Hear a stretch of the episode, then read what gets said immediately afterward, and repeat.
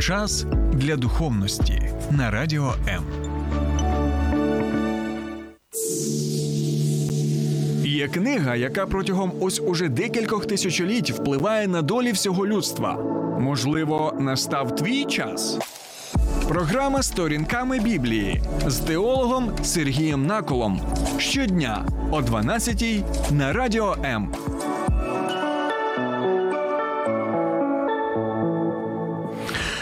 Вітаю, друзі! Е, Одразу запитання: які у вас на сьогодні є різноманітні бажання? Я впевнений, що послідовні українці і україночки єдине наше найвеличезніше бажання це щоб ми одержали перемогу і щоб зло. Яке починається починається з літери латинської Z, так воно було знищене і надалі могли його тримати вже під контролем. Це звичайно бажання наше. Ми цього бажаємо. Ми бажаємо, щоб наші хлопці і дівчата залишалися живими без ушкоджень і поранень, щоб усі наші території були звільнені, і щоб наша країна квітла, так і. В першу чергу, щоб наш народ, звичайно, це моє вже бажання, щоб наш народ міг е, також мати ці живі стосунки з нашим живим Богом і дякувати йому за ту перемогу, яку я впевнений, ми зможемо одержати над е, цим. Агресором, який, на жаль, ще перебуває на нашій батьківщині, і це, друзі, гарне бажання, це чудове бажання, це благословенно, якщо біблійною мовою казати бажання, це те бажання, яке втілює так те, що ми називаємо бажанням добра. А добро це тоді, коли зло може бути переможене. І тому вся наша надія, звичайно, на Бога. Але, друзі, в той же час. Є як добрі бажання, так, бажання, які узгоджуються також із Божою волею, з Божим задумом для людства, з Божими, можна навіть так сказати, бажаннями, але в той же час є і бажання гріховні, які походять з нашого гріховного також серця. І це ні для кого не є таємницею, що ми ось такі люди, що у нас такий є своєрідний мікс різноманітних бажань. З одного боку, ми бажаємо і доброго, а з іншого боку, ми бажаємо і погано. Ось чому сьогодні ми з вами розглядаємо, на мою думку, одну з найунікальніших заповідей, так? З десяти, які ми розглядаємо протягом вже декількох місяців. Заповідь десята остання, так? Яка є унікальною, особливо в порівнянні з сучасним, та й взагалі не лише сучасним законодавством наших держав на землі. І ми побачимо, яким саме чином. Тому що ця заповідь звучить як не побажай. І от, друзі, звичайно, ми повинні розуміти, що коли ця заповідь каже не побажай, вона не означає, звичайно, що в нас взагалі не може бути жодних бажань. Це це неможливо. Так, бо людина така істота, що вона постійно чогось хоче. Вона постійно чогось бажає. Ну ось так ми створені саме нашим творцем. Заповідь не побажає, вона в першу чергу наголошує на наших негативних побажаннях, на тих побажаннях, які а Біблія називає саме грішними побажаннями. Ми сьогодні тому, друзі. Якщо робити такий маленький екскурс в нашу програму сьогоднішню, будемо відповідати на наступні запитання: у чому унікальність заповіді не побажай у порівнянні з законодавством, наприклад, нашої держави, як пов'язана друзі, уважно слухайте, як пов'язана війна в Україні саме з цією заповіддю, а також на який причинно-наслідковий зв'язок вона вказує. До чого тут стан нашого серця, мотиви, задуми. Ось сьогодні ми і спробуємо відповісти на ці запитання. Тому, друзі, залишайтеся з нами, готуйте свої коментарі, готуйте свої запитання як на моїй сторінці на Фейсбуці персональні Сергій Накул, так і сторінками Біблії на Фейсбуці, і також долучайтеся до обговорення і на моєму Ютуб каналі, який звучить як Сергій Накол. До речі, ще хочу вам одну річ сказати. Я ще є і на Тіктоці. Тому, якщо вам цікаво слухати ще такі, знаєте, нарізочки, короткі якісь повідомлення, то, будь ласка, ви також мене можете знайти і на Тіктоці. Добре, ну а якщо ви в Києві, Київській області, то ви можете також налаштувати свої радіоприймачі на хвилю 89,4 FM. І з понеділка по п'ятницю слухати мою програму сторінками Біблії в прямому етері. Добре, все, що потрібно було сказати на початку нашої програми, я вже сказав. Тоді пропоную невеличку паузу, після якої ми будемо розглядати цю унікальну заповідь. Не побажай. Слухай радіо М на fm хвилях. Київ 89,4, Запоріжжя 88 та 8, Кременчук 97 і 9, Донецька область, Слов'янськ, Краматорськ 87 та 5 FM, Покровськ 103 і 7, Гірник 105 і 5, Одеська область, Миколаївка 101 і 7 FM. Радіо М. Ми тут заради тебе. Добре. Заповідь десята. Остання не побажай. Давайте прочитаємо, як вона звучить. Це нагадую, 20 розділ книги Вихід, 17 вірш.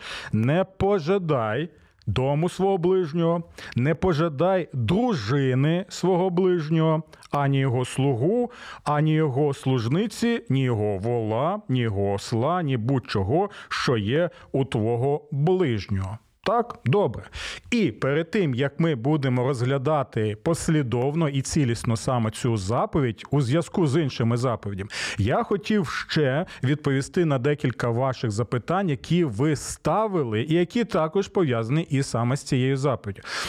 Дивіться, а ми можемо побачити, що з самого початку цієї заповіді, так і наприкінці цієї заповіді, ми е, бачимо слово яке саме ближній, так не пожадай дому свого ближнього. Так, а далі в підсумку ми читаємо. Ані будь-чого, що є у твого ближнього, тобто ближній ближній. Більше того, у попередній заповіді, так стосовно того, що не надавай неправдивого свідчення, ми також е, бачимо це слово. Так, яке не надавай неправдивого свідчення щодо свого ближнього, тобто ближній, ближній, ближній. Більше того, в принципі, усі шість заповіді, які ми бачимо а, по відношенню до. Оточуючих людей, ми можемо яким чином це показати. Так, шануй свого батька і свою матір, які є твоїми ближніми. Далі не вбивай свого ближнього, не чини перелюбу зі своїми ближніми, не кради свого ближнього або не кради у свого ближнього. От і далі вже не надавай неправдивого свідчення щодо свого ближнього, і не жадай дому свого ближнього, а взагалі нічого того, що є у твого ближнього. І ось звичайно, є таке запитання: а хто ж саме цей ближній? І от я вже час від часу нагадую про це в попередніх програмах, але я вважаю, що це важливо, особливо для тих, хто вперше можливо слухає нашу програму, наголосити на декількох речах для того, щоб пояснити, хто ж саме є цей ближній. Сам Господь Ісус Христос, коли його запитали, так чи він може надати коротку відповідь, у чому сама суть десяти заповідей, він коротко, знаєте, є таке слово у нас квінтесенція, тобто така вижимка, можна сказати, короткий вислів, який коротко підсумовує таке резюме своєрідне, так е, того, що ми читаємо в десяти заповідей. Тому Господь каже, що 10 заповідей можна коротко описати наступним чином. Перші чотири заповіді, так, люби свого ближнього, люби свого, бачите, ну в якому сенсі Господь є наш ближній, люби свого Бога, так, і шість заповідей люби свого ближнього. Наступне, на що потрібно нам звернути увагу, а що багато людей вважають, що ось це ці слова Господа Ісуса Христа, що люби Бога і люби свого ближнього, що це є якимись, знаєте, новими унікальними революційними двома заповідями, які Господь дав людству, а до цього всього не було. Друзі, це не так. Ісус Христос не прийшов для того, щоб надати нам щось, знаєте, супернове. Все те, що Він вчив, все це знаходиться в Біблії, те, що ми називаємо називаємо перша частина Біблії, це старий завіт. Ісус Христос прийшов не для того, щоб щось супернове дати, так щоб взагалі нічого ми це не бачимо в старому завіті. А він прийшов, щоб нагадати про те, що він вже і казав людству і своєму народу протягом багатьох е, століть, навіть тисячоліть, і те, що ми бачимо в Біблії. Тому, друзі, от коли Господь Ісус каже, люби свого ближнього як самого себе, це не є щось суто нове, бо він посилає посилається саме на старий завіт. А якщо бути більш точнішими, на доволі цікаву книгу. Це книга саме Левіт, 19 розділ. І ось в 19 розділі ми читаємо наступне 17 17 і. Краще давайте 18-й вірш. Не будь мстивий, наноси образи на співгромадян свого народу і далі слухайте уважно. Слухайте уважно, це ось тут посилається Господь Ісус Христос на ці слова. Люби свого ближнього як самого себе, я Господь. Почули ці слова? Люби свого ближнього як самого себе. Але дехто я вже спілкувався з такими людьми е, протягом багатьох років свого пасторського служіння, і вони кажуть: ну добре, так, є ці слова люби свого ближнього як самого себе, але Господь Ісус каже е, нове в тому, що там в старому завіті ця заповідь стосується суто і виключно е, лише відносин і стосунків євреїв в контексті саме цього ізраїльського народу, богообраного. І це не стосується інших. А Господь Ісус вже нове привносить те, що е, ближній також може бути представником іншого народу. Пе-пе-пе. Слухайте, це не так. Це не так. Ось чому ми приділяємо таку увагу саме вивченню Біблії і Старого Завіту. Слухайте, Ісус, Ісус не каже і це як щось суто нове. Тому що у цьому самому розділі, 19 розділ книги Левіт, ми далі читаємо наступне. 33-й е, вірш, і далі ми прочитаємо. Слухайте уважно. Якщо у вашому краю проживатиме приходець, тобто представник іншого народу, якщо у вашому краю проживатиме приходець, не пригноблюй його. Ого, непогано, непогано для для тих часів, які зараз все актуально. А далі слухайте, 34-й вірш, друзі. Приходець, який проживатиме з вами, буде як корінний житель. Нічого собі. Ова. Далі. Оце дійсно те, що нам важливо зараз прочитати. Люби його як самого себе, адже і ви були приходцями в єгипетському краї. Я Господь Бог ваш. Почули це? Тобто, двічі в 19 розділі книги Левіт ми можемо побачити саме цю заповідь, на яку звертає увагу і на яку посилається Господь Ісус Христос. Так, люби свого ближнього як самого себе, як е, це стосується відносин і стосунків в е, народі Божому, так, а також це стосується усіх тих представників інших народів, які перебувають в своєму середовищі. Так, тепер ми розуміємо, про якого саме ближнього йде мова. Мова йде не лише про тих обраних, кого ми можемо обрати для свого кола і казати, це свій, а це чужий. А це саме універсальна заповідь, яка стосується усіх людей. І тому, коли заповідь ми читаємо не пожадай дому свого ближнього, це не означає лише не пожадати дому свого ближнього лише зі свого кола спілкування. Це означає не пожадати дому свого ближнього, а нічого. А, ані будь-чого, що є у твого ближнього, взагалі до будь-кого. Це універсальний Божий принцип, який стосується усього людства. Добре, друзі. Я сподіваюся, що ось це- вже для нас зрозуміло. Наступне на що нам ще потрібно звернути увагу, бо я знову, особливо в сучасному контексті, приблизно останні 4 роки стикаюся саме з е, такими своєрідними собі не, не тільки запитаннями, а більше я б навіть сказав з присмаком такої претензії. А про що саме? Дивіться, тут е, є такі слова. Не пожидай дому свого ближнього, ну, в принципі, це зрозуміло. Це е, повага до приватної власності, так тощо. Ми ще до цього повернемося, але далі дивіться, на що звертається увага. Не пожидай дружини свого ближнього. Так, і от починаються тут такі цікаві е, дискусії на цю тему. І мені кажуть, що от дивіться, Біблія вчить тому, що дружина чоловіка вона на тому самому рівні, що його будинок. Тобто Біблія вчить про те, що а дружина є просто суто приватною власністю свого чоловіка. Так і тому е, Біблія вчить нас ставитися до дружини як до привлад... до, до своєї приватної власності, на якої ти на яку ти маєш владу, так як і над своїм е, будинком. Друзі, а це доволі цікаве. Розуміння, але я бачу, що ось таке трапляється тоді, коли ми починаємо розглядати Біблію через окуляри або через призму сучасних наших розумінь і не бачимо саму родзинку.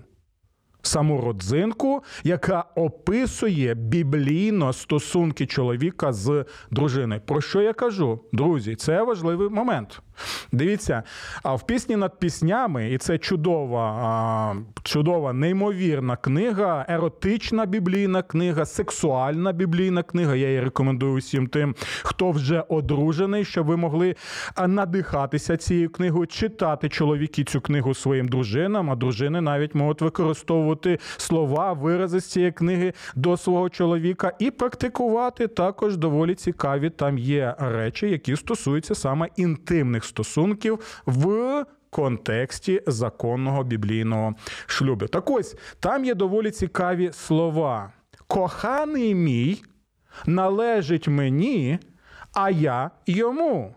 Ось ці слова з книги Пісня над піснями вони і описують біблійне розуміння саме стосунків чоловіка і шлюбів в контексті завітнього шлюбу, в контексті завіту. Що мається на увазі?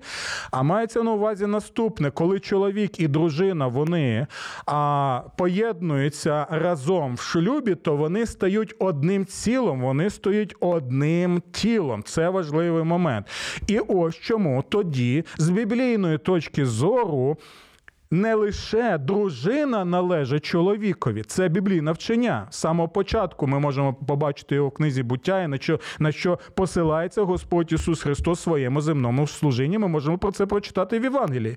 Не лише дружина належить чоловікові, а й чоловік належить дружині. Розумієте, про що саме йде тут мова? І чоловік належить дружині, дружина належить чоловікові. Вони Обоє одна плоть, одне ціле, те, що ми називаємо завітом, і вони разом двоє належать вже Богові.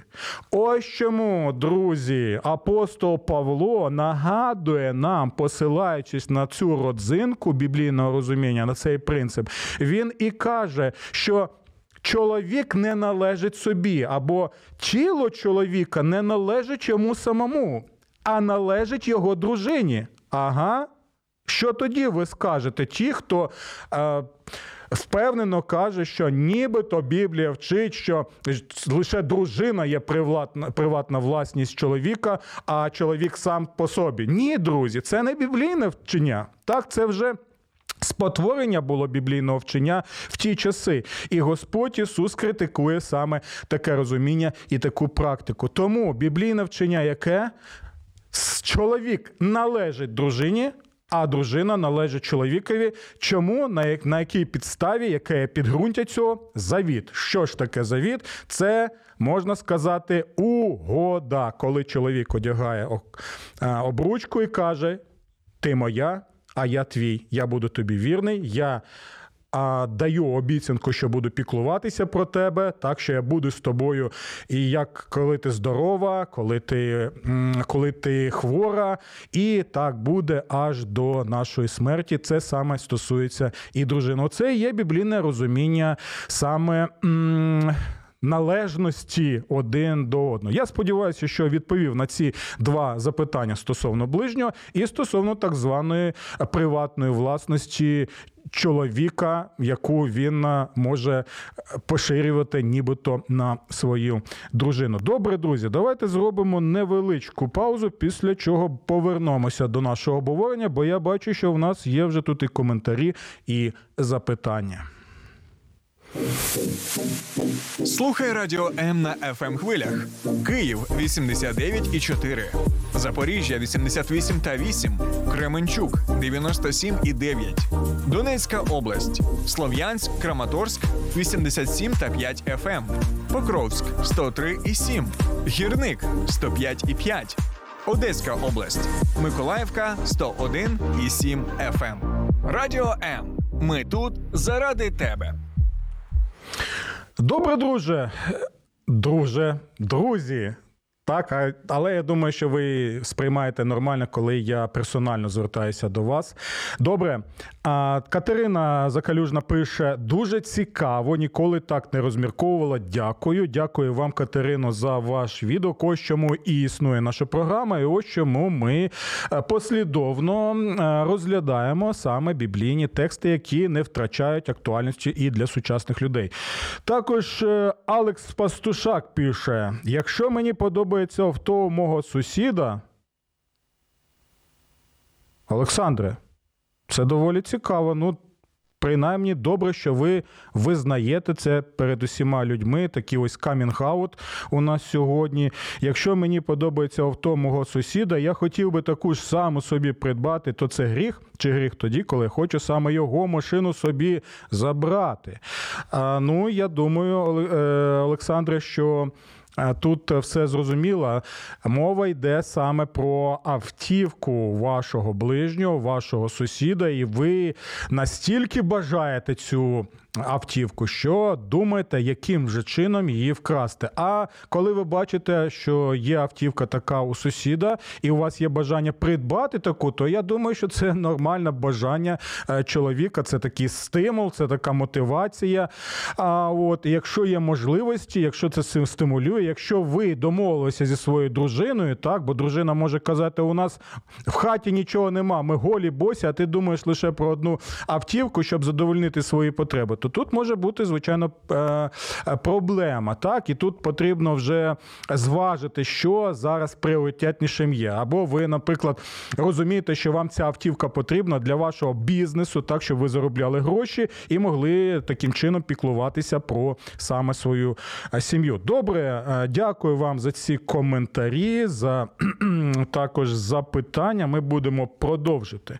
І на що я хотів тепер звернути увагу? В чому саме унікальність цієї заповіді не побажай у порівнянні, наприклад, з законодавством і нашої держави? Дивіться. Це важливий момент. І, і, і взагалі ця заповідь вона унікальна. Унікальна як для стародавнього законодавства тих країн, тих держав, які були на Ближньому Сході, так і зараз. Але у нас тут зараз ще телефонний дзвіночок. Давайте. Сподіваюся, що по темі.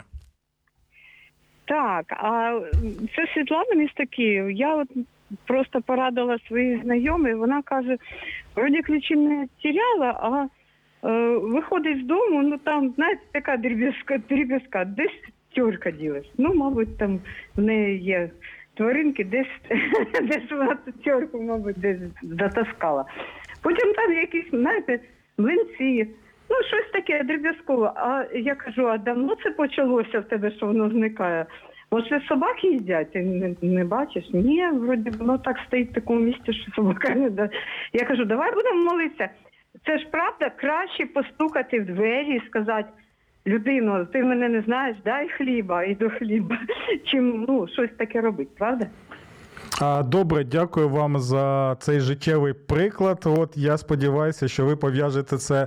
Е, першу чергу також з розглядом нашої заповіді не побажай. Так і ми побачимо, яким чином е, це відбувається, який є причинно-наслідковий зв'язок. Дякую за те, що зателефонували до нас, і до нових зустрічей в прямому нашому етері Світлано.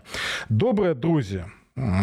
В чому ж саме унікальність цієї заповіді, як е, я вже е, про це почав е, розповідати? Дивіться, сучасне законодавство, як і стародавнє законодавство, вона, воно може покарати або якийсь штраф надати, там якийсь вирок ще зробити на основі вже конкретної дії, яка відбулася, і яку ми вже знаємо. Так, це якийсь конкретний факт так кримінальної діяльності або порушення адміністративного законодавства тощо.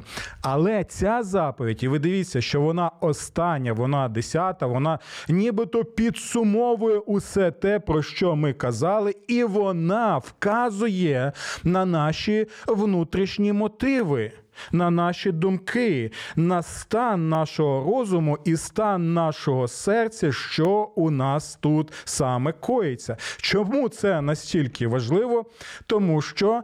Я нагадую, що 10 заповідей вони починаються з яких слів? Я Господь Бог ваш. Так? На чому це настільки важливо? Тому що ці слова Я Господь Бог ваш, до речі, ми е, бачили їх і в 19 розділі книги Левіт, яку я сьогодні цитував, так вона показує, що, друже, в першу чергу, в першу чергу, твоїм пріоритетом. Твоєю мотивацією, е, по твої, твоїм образом життя, так, е, твого світогляду є саме Бог. Людина повинна розуміти, що Бог бачить твоє серце. Людина повинна розуміти, що Бог знає мотиви нашого серця, Бог бачить, що саме в нашому серці, і Бог також.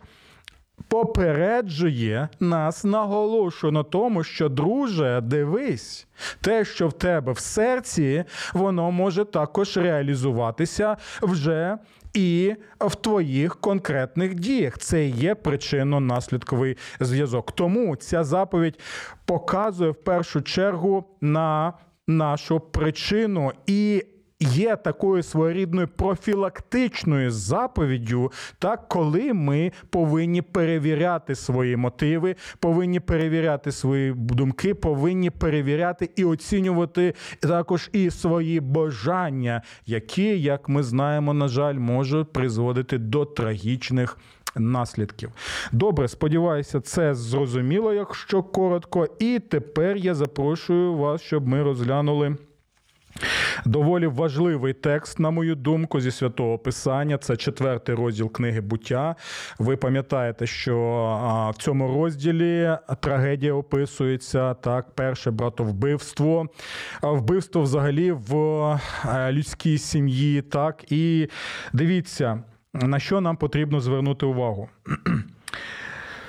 Як Господь звертається до Каїна до того, до того, як Каїн вбив свого брата Авеля. Бог звертається до Каїна з попередженням. Бог ще до тієї дії братовбивства вже звертається до Каїна, щоб він міг перевірити стан свого серця у світлі саме цієї десятої заповіді не побажай. Ми побачимо на прикладі Каїна динаміку порушення цієї заповіді, і як одна, як порушення однієї заповіді, воно призводить причинно-наслідковим зв'язком також і до порушення інших заповідей, і таким чином створює в нашому життєвому середовищі не Божий шалом, Божий мир і гармонію, а хаос, те, що ми бачимо в Слові Божому як тоху в обоху. Так, все хаотичне, все зруйноване, ще спотворене тощо. Слухаємо уважно. І сказав Господь Каїнові, чому ти розгнівався і чому твоє обличчя спохмурніло. Якби ти вчинив як слід, то хіба твоя жертва не була б як прийнята? А якщо ти не зробив так, як потрібно, то при дверях чатує гріх. Він спонукає до пожадання, але ти маєш над ним панувати.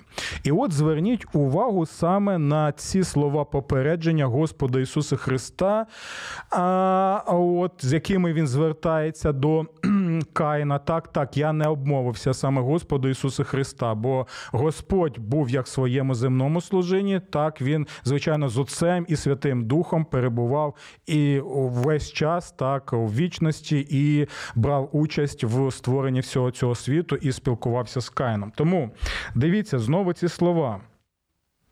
А якщо ти зробив не так, як потрібно, то при дверях чатує гріх. Він спонукає до пожадання, але ти маєш над ним панувати. Що мається на увазі? Ми можемо побачити, що а, Каїн почав, а, почав плекати думки негативні до свого брата Авеля. Так, гіркота починає з'являтися в його серці і якесь пожадання. І дивіться, Господь використовує доволі цікаві вислови і образи в цьому випадку. Він описує наше серце як будинок. Так? І також в цьому будинку є двері. Далі він каже: дивись, біля дверей твого серця, біля будинку твого серця, чатує як хижий звір, як хижий змій. Чатує, щоб щоб зробити, щоб заволодіти тобою. Так, це доволі такий графічний образ, який ми можемо а, уявити собі. Так, ось цей хижак. Ти там знаходишся. Якщо ти відчиняєш двері, пам'ятаєте, що а, апостол казав, що і не давайте місця дияволу, або можна ще перекласти, і не відчиняйте двері дияволу. Це також посилання на ось ці слова. Так, що диявол або гріх, або змій, або хижий звір, він стоїть біля дверей твого серця, і він бажає заволодіти тобою, так і контролювати тебе. Ти відчиняєш йому двері, і він заходить до тебе, так він оволодіває тобою. От і він керує тобою. Далі він спонукає до пожадання, так, якщо цей гріх. Так, він е, заволодів тобою, то він буде що робити? Спонукати тебе, мотивувати тебе до цього пожадання, але ти маєш над ним панувати. І ось цікавий момент. Я хотів би ще. Згадати попередній розділ, там, де мова йде про наступне. Господь звертається до Адама і каже: до Адама і Єви і каже жінці: до твого чоловіка відчуватимеш потяг, а він над тобою пануватиме. І багато людей думають, що тут Бог каже жінці, що в тебе буде сексуальний потяг до чоловіка, а він буде тебе стримувати. Ну, ми знаємо, що в багатьох випадках це все інакше. Так більше чоловіки мають сексуальний потяг, і жінки їх стримують там тощо. Ну, це такі життєві наші речі. І ті, хто одружений, вони розуміють про що йде йде мова, але тут е, мова не про сексуальний потяг. Тут мова йде про потяг, який за за своєю потужністю, за своєю силою, за своєю привабливістю він такий самий, як сексуальний потяг. Мова йде про що? Про боротьбу між чоловіком і дружиною як наслідок того, що вони вже грішні люди, знаходяться в грішному світі, і тому дружина буде намагатися так домінувати над чоловіком, а чоловік буде домінувати над дружиною, і буде це ось це напруження, яке не створює гармонію саме в сім'ї, і яка не створює гармонію також і в людстві. І ось саме дивіться, ось ця паралель. Дружина намагається контролювати, панувати над е, чоловіком, а чоловік намагається е, володарювати і панувати, і контролювати дружину. І ось ця боротьба відбувається. Те саме тут ми бачимо, що цей гріх, це побажання, це пожадання намагається заволодіти тобою, контролювати тебе, і це настільки настільки потужне бажання, що його можна також порівняти із сексуальним потужним потягом. І всі ми, якщо здорові люди, знаємо, що саме це таке. І он і він далі попереджає Каїн, слухай, слухай, друже, але ти повинен контролювати.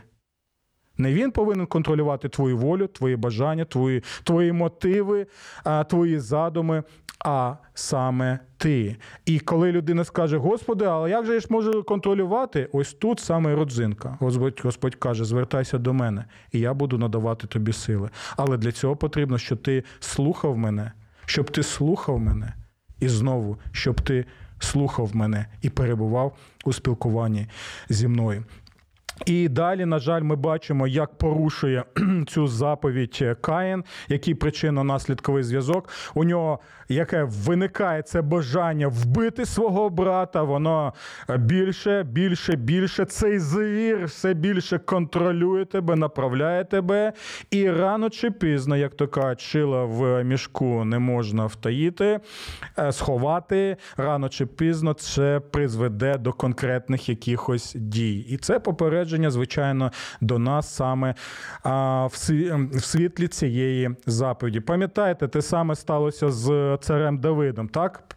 Він побачив привабливу, вродливу, сексуальну жінку в Вірсаві. Ця, дружи... Ця жінка була дружиною, так заміжня вона була жінка, але Давид не втримався. Він не лише побачив її, він не лише так а, а, зрозумів, що.